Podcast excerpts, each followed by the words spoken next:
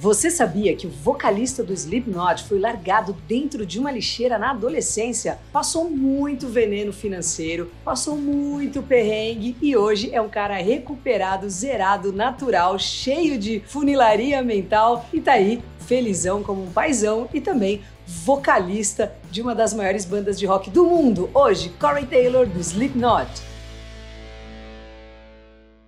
Olá, eu sou a Luca, locutora da Rádio Rock e também tô fazendo estágio em psicologia. Aqui no Cada Caso um Caos tem vídeo toda semana, né? Tudo feito com o Rafa Bolo, querido da Pombo Produções. E hoje tem a participação do psicólogo junguiano Alexandre Vatti. Vai ser muito legal. E você que curte o programa, agora também pode ser membro, você sabe já dessa? Tem enquetes exclusivas e um monte de coisa legal. E claro, o que mais ajuda é você comentar aqui no vídeo, curtir, compartilhar, mandar por WhatsApp e todo esse pacote completo. Tô meio rouca, mas segue o baile. Corey Todd Taylor nasceu no dia 8 de dezembro de 73 em Iowa. O pai sumiu na neblina assim e largou a responsabilidade no colo da mãe que criou o Corey e a irmã mais nova numa dificuldade assim, perrengue nível master, sabe? Eles eram bem pobres mesmo, então viviam se mudando porque tinha que ficar dando perdido ali nas áreas, né? Eles não conseguiam manter o aluguel e aí eram despejados. Até os 15 anos, o Corey, para você ter uma noção, já tinha morado em 25 estados diferentes. Desde pequenininho, assim, ele também pirava em música, né? E ficava fritando nos discos do Elvis com a avó que ele amava, essa mulher. Aos nove, fez seu primeiro show, super novo. Isso foi numa reunião de família. Tava lá com o primo ouvindo um Journey, né? Don't Stop Believing, Separate Ways e tudo mais. E aí o Corey começou a cantar junto. O primo ficou de cara quando ouviu a voz dele e falou: mano, canta agora esse Separate Ways aí pra família toda. Ele ficou meio de segunda, né? O Corey meio com uma vergonha, mas soltou a voz e deixou geral de moicano no braço, assim, chega arrepia. Ali ele decidiu que queria ser da vida. Um ano depois, o Corey seria marcado ali por uma coisa bem traumática, né? Aos 10 anos, ele foi abusado sexualmente por um vizinho que começou a chamar ele em casa para fazer um som, até que um dia o papo entortou para outro lado. Esse menino era mais velho, tinha 16 e era o único amigo que o Corey tinha na região. Ele guardou isso, assim, e não falou para ninguém, por muito tempo ficou nesse silêncio, até porque o cara ficou ameaçando ir atrás dele, ir atrás da família, ir atrás da mãe se ele falasse alguma coisa. Então ele só conseguiu falar a respeito disso depois, quando ele tinha passado dos 18 anos. Nesse ponto, o Corey já tinha sofrido duas overdoses. Antes, ali com seus 12 anos, o Corey estava começando a se aprofundar na música, né? Tocava tuba na banda da escola e ele mandava super bem, assim. Mas ele se ligou que o tipo de som que ele queria fazer não ia sair ali da tuba. Então ele começou a aprender guitarra sozinho, né? Foi compondo ali os próprios sons, até que as drogas, né? Aí pensa, tem aquela caminha ali do abuso, e aí foi o rebosteio. Começou a fumar cigarro com 10 anos, já estava dando ali altas narigadas, cachimbando metanfetamina. Isso fora as bebidas. Nessa época, entrou pro rolê do louco e numa dessas encheu a cara de pó, apagou durante uma festa, os caras que estavam por ali, tipo, ficaram, mano, vai sobrar nas nossas costas, ficaram todo mundo desesperado e deram ele como morto. E sabe o que fizeram para ficarem tranquilos? Jogaram ele na lixeira.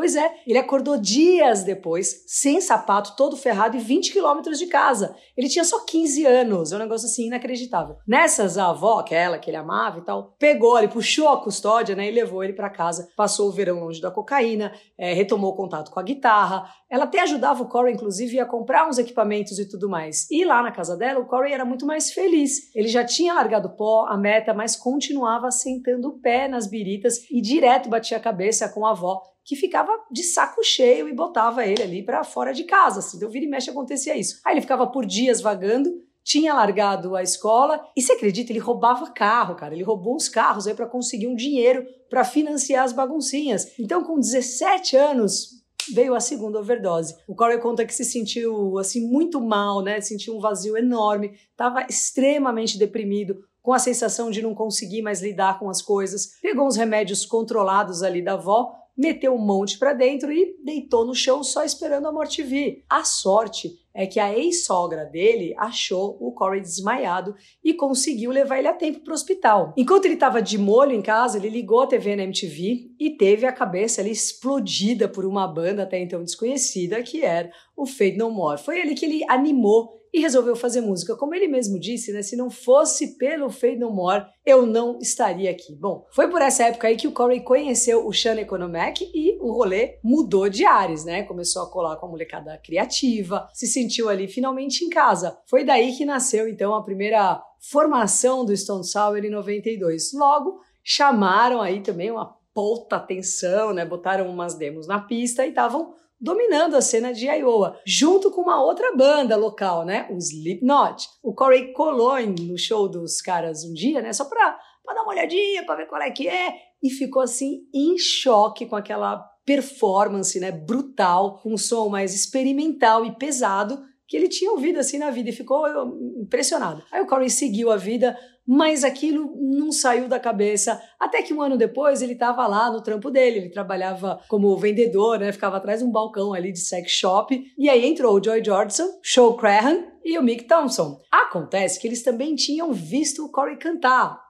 Aí o resto é história, né? A formação clássica do Slipknot deixou o queixo ali da geral no chão, não só com o som marinado na porrada e temperado com aquele ódio, mas também com o visual aterrorizador e as clássicas máscaras, né, que a banda usava para que o foco ali não fosse a aparência deles, né? Eles falavam isso. Essas máscaras eram para a pessoa ficar mais centrada no som, mais do que no visual. Bom, já o Corey disse uma vez que para ele a máscara é a representação física da pessoa dentro dele que nunca teve uma voz. Aí ele falou: ela permite que eu seja eu mesmo. Como de praxe aqui, né? No Cada Caso um Caos, para quem já é PHD aqui, já viu que junto com o sucesso as baguncinhas vão crescendo. E aí, a cada dia que passava, o Corey enfiava mais o pé no álcool. Já durante as gravações do fenomenal Iowa, né, de 2001, ele tava no nível assim invertebrado, tava um negócio assim derretido já. Segundo ele mesmo, ele tava também num relacionamento super tóxico, né, que só piorava muito a situação. Tava tão zoado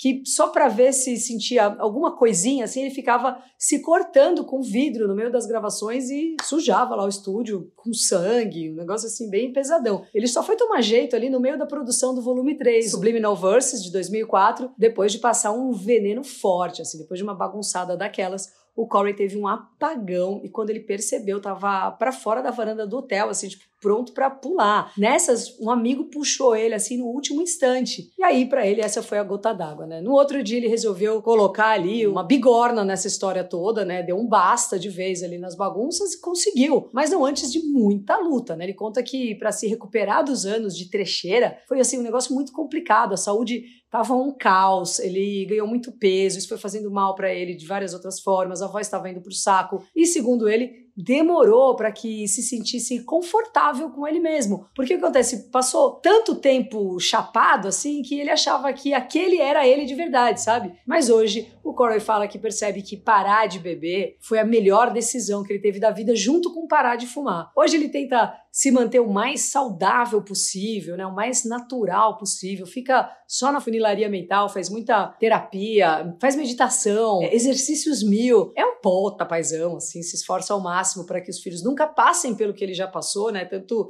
financeiramente como afetivamente. E uma voadora, né, que ele tomou no peito foi a morte do Paul Gray, o baixista do Slipknot, vítima de uma overdose. O Corey ficou assim, tipo, muito mal com essa história. Além de parceiro da banda, era um dos seus melhores amigos. A banda soube da morte por uma ligação de um policial, assim, que avisou que o Paul estava inconsciente com vários remédios em volta, imagina. Ele conta que não tem um dia, desde então, né, que ele não pense no Paul Em homenagem, o Slipknot soltou em 2014 o sensacional The Great Chapter, né, e nesse ano também saiu o disco novo, o surpreendente, lindo, né, The End So Far, que também foi dedicado a outro integrante que também deixou aí a gente, né, que é o genial batério Joey Jordison, que morreu ano passado, em 2021. O Corey também continua metendo marcha forte no Stone Sour, né, que hoje virou aí uma máquina de hits, além da carreira solo dele, que é bem divertida, né, que ele botou para rodar em 2020. É um dos maiores vocalistas da atualidade, né, então conta aí pra gente, se você tá assistindo até aqui, já manda aí qual som que você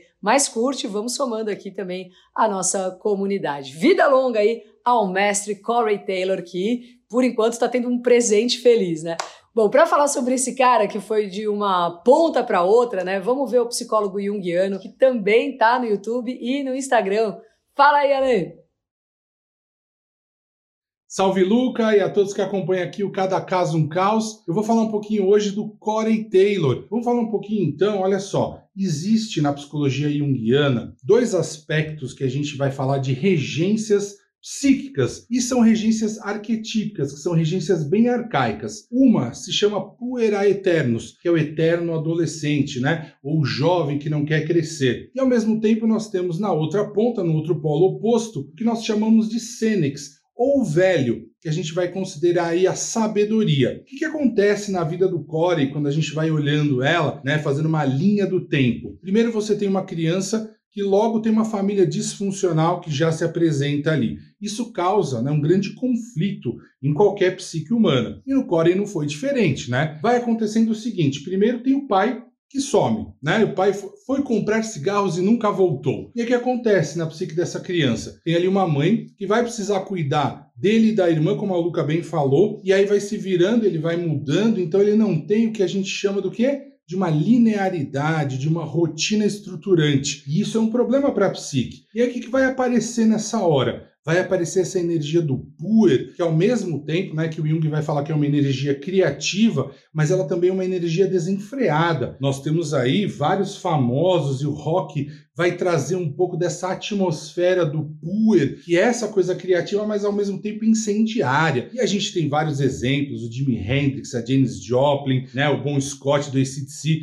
Temos várias figuras aí icônicas que são regidas muito por essa energia. E essa energia psíquica, ela vai dar pra gente o tom da jornada do herói. Olha que interessante. Vamos olhar essa linha do tempo do Corey. Como a Luca bem falou, ele vem passando por vários abusos, traumas, uma tentativa de suicídio, duas overdoses, Olha só que interessante, é uma energia que impulsiona, mas ao mesmo tempo ela é destrutiva. No entanto, se ele consegue achar, encontrar a jornada do herói dele, que é o chamado que o Jung vai falar para a gente da nossa individuação, ou seja, quando a gente vai se tornar único, indivisível. E aí, quando ele volta, né, de um dos perrengues aí que a Luca já contou, ele tá lá e escuta o Mike Patton, né, cantando na MTV Epic. Olha só que simbólico, Epic.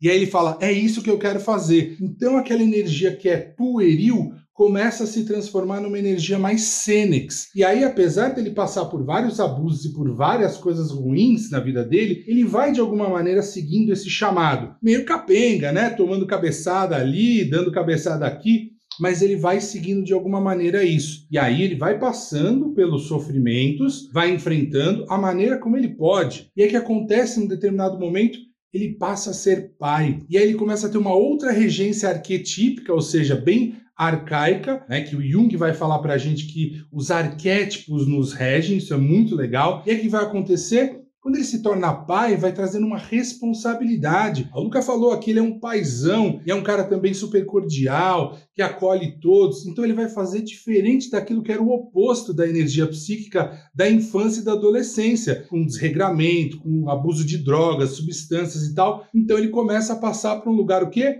De exercícios, de foco, começa a entender que as drogas ele não precisa mais delas para ter a criatividade dele. Então olha, olha que legal a jornada do herói dele. Ele sai de um sistema pueril de energia psíquica para ele começar a entrar numa energia Senex, que aí sim ele vai se consolidar como né, um artista, vai consolidar a carreira, as parcerias, vai ser provedor. Então é muito interessante vocês observarem essa jornada do herói que ele vai fazendo. Então vamos acompanhar mais aqui todos os casos maravilhosos dos nossos artistas? É isso aí. Valeu demais, Alexandre Vatti. Vá lá ver ele, tá no YouTube, no Instagram, também Alexandre Vatti, W-A-T-T. E muito obrigada à costura da Deia, o Fábio Rocha, Elane Barbosa, vocês aí que são membros aqui do canal e todo mundo que passa esse vídeo para frente. Semana que vem tem mais aqui no Cada Caso Um Caos. Me segue no Insta, Luca89FM. Valeu!